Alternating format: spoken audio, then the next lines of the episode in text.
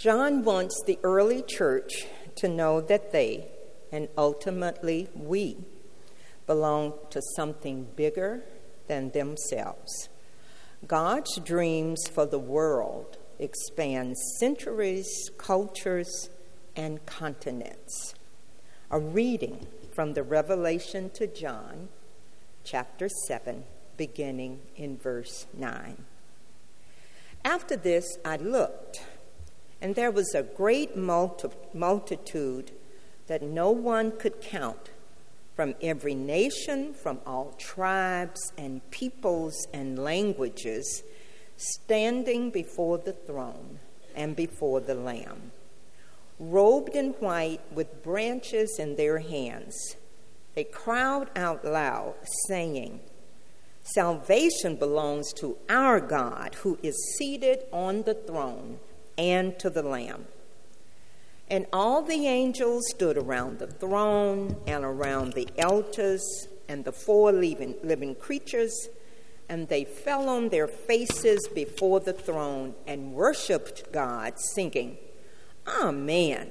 Blessing and glory and wisdom and thanksgiving and honor and power and might be to our God forever and ever. Amen. Then one of the elders addressed me, saying, Who are these robed in white? And where have they come from? I said to him, Sir, you are the one that knows. Then he said to me, These are they who have come out of the great ordeal. They have washed their robes and made them white in the blood of the Lamb. For this reason, they are before the throne of God and worship Him day and night within His temple. And the one who is seated on the throne will shelter them. They will hunger no more and thirst no more. The sun will not strike them, nor any scorching heat. For the Lamb at the center of the throne will be their shepherd, and he will guide them to the springs of the water of life, and God will wipe away every tear from their eyes. Here ends the third reading.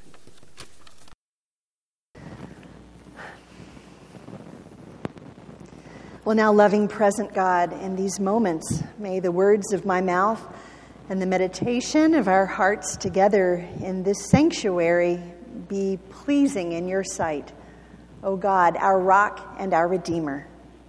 Amen.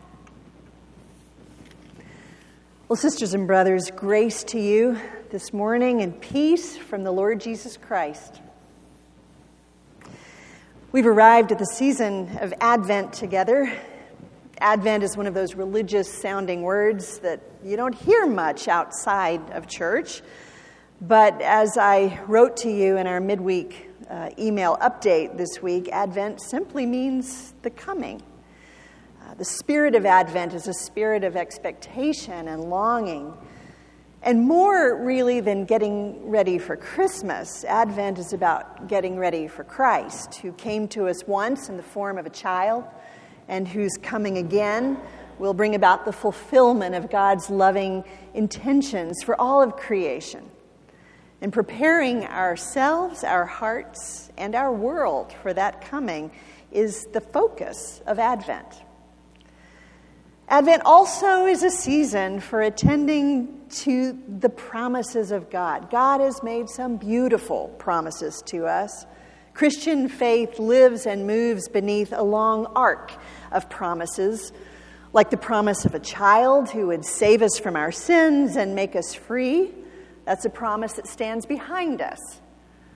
Some of the promises of God now move beside us. They're for our present journey. Promises such as, Come to me, all who are weary and carrying heavy burdens, and I will give you rest. This and many others like it are for our journey now, and we lean into them as we make our way in this weary world. But some of the promises are waving at us from far ahead. And these promises, coming from a distant future, are so wrapped in mystery and so beyond our comprehension and so altogether beautiful that whenever Scripture talks about them, it reaches for poetry, as with the words Lilia read just now about a great multitude gathered around the throne of God who wipes away every tear from our eyes. And so, in this season of Advent, we are gathering this year around the promises. And as some of you may know, in Advent, it's customary always to begin at the end. On the first Sunday of Advent, we always perk up our ears to hear the promises of God coming from the future. And only after we've looked ahead do we then look back over our shoulders to the child in the manger and recognize Christ as the clue to everything that awaits us. After all, knowing how a story ends really helps us to live our part in the meantime.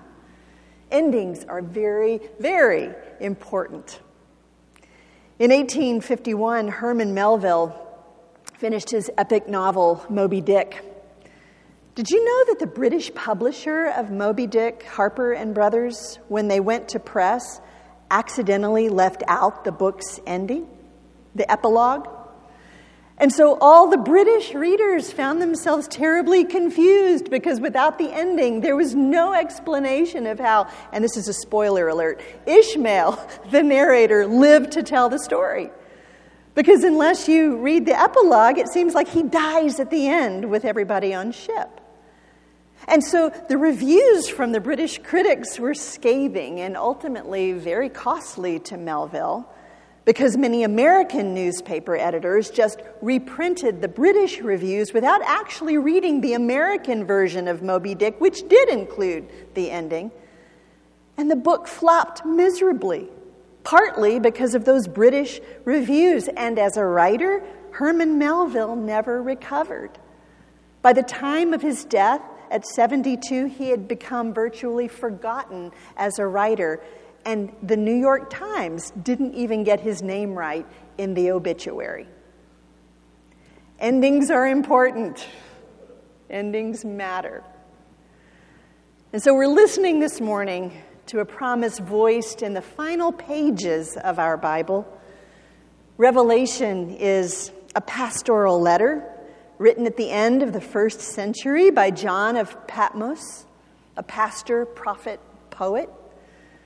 And John was writing to particular Christians living in a time of great conflict and persecution. And, and, and, and when he wrote this letter to them, he meant for the thing to be read aloud and to be heard all at once in worship services of churches along the western coast of what is now Turkey.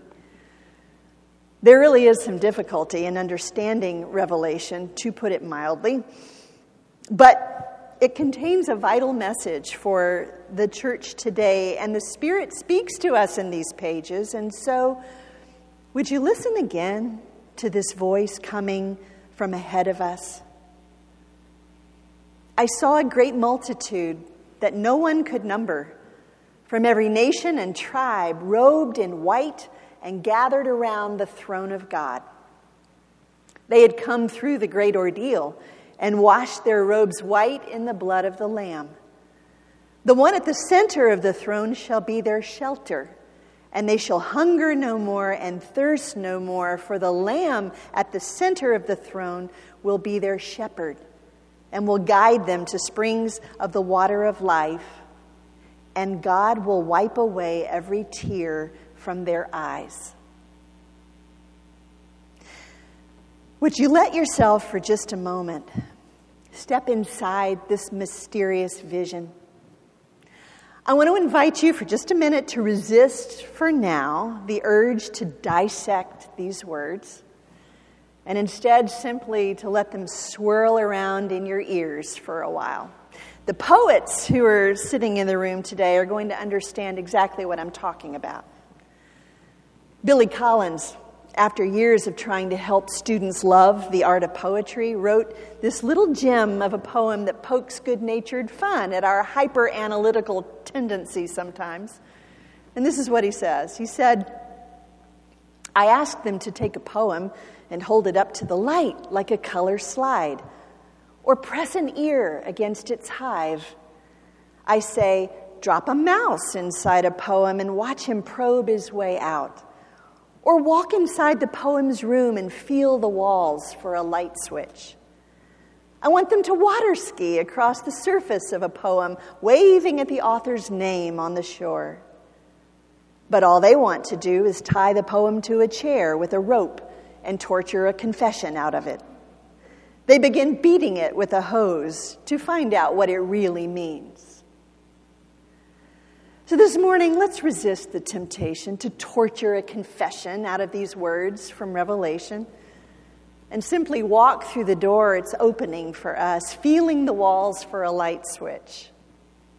And here's how the vision begins the mist clears, and before us is a great crowd as far as the eye can see. Too many to count, says the narrator, from every nation and tribe, all languages and races.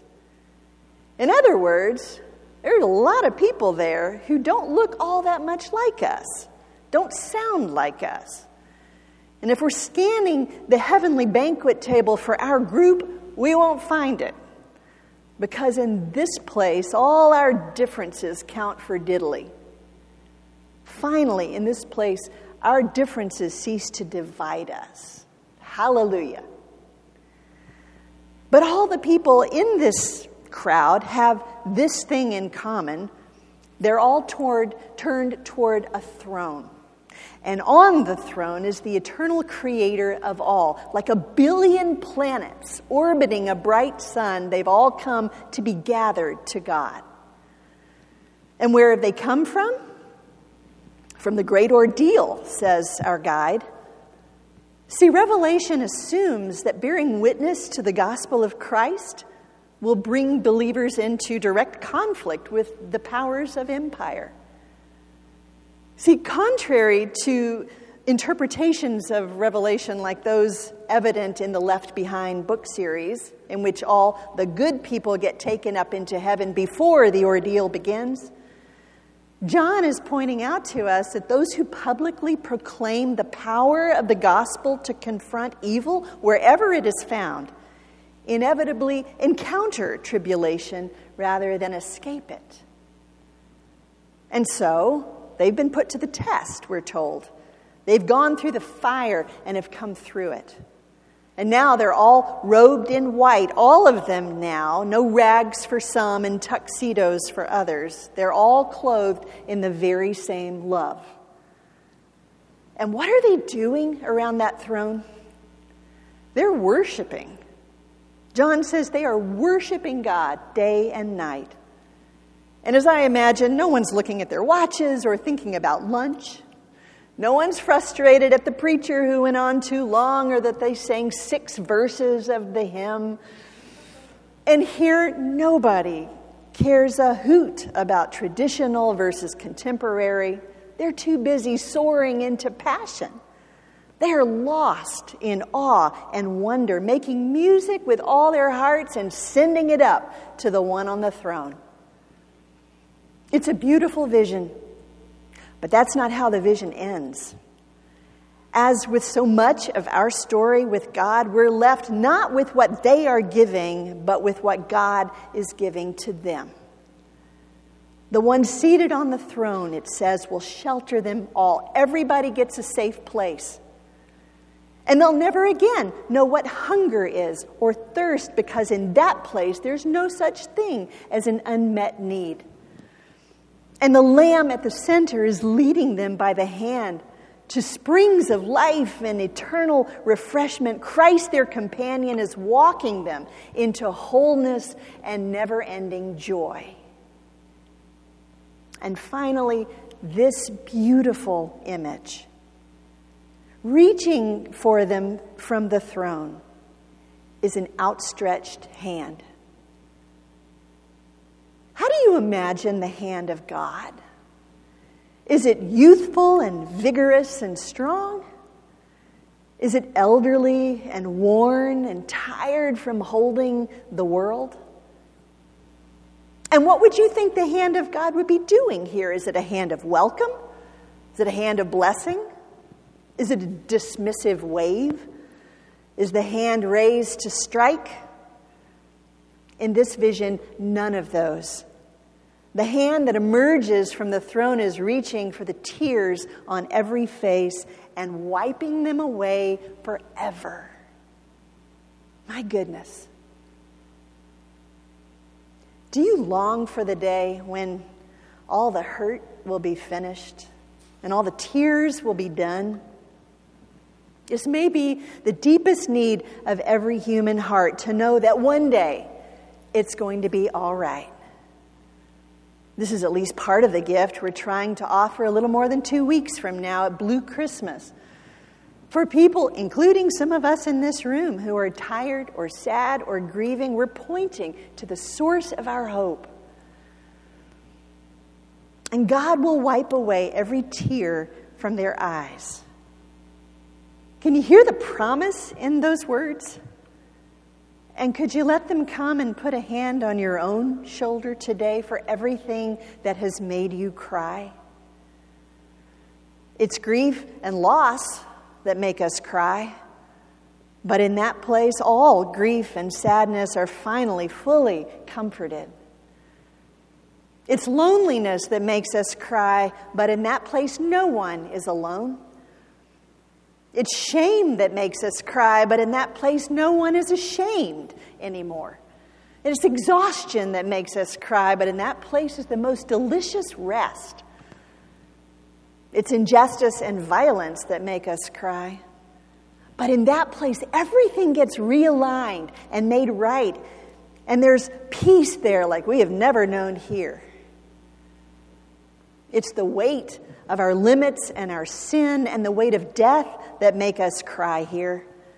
But in that place is freedom, perfect freedom at last. Thanks be to God. And with that, the vision ends.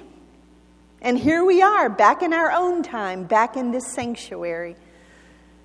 And some of us, after hearing it, will wonder if it's a dream we've been sitting in here, or might it be possible that this is, in fact, the only language in which we can hear it, the very promise of God that we do have a home.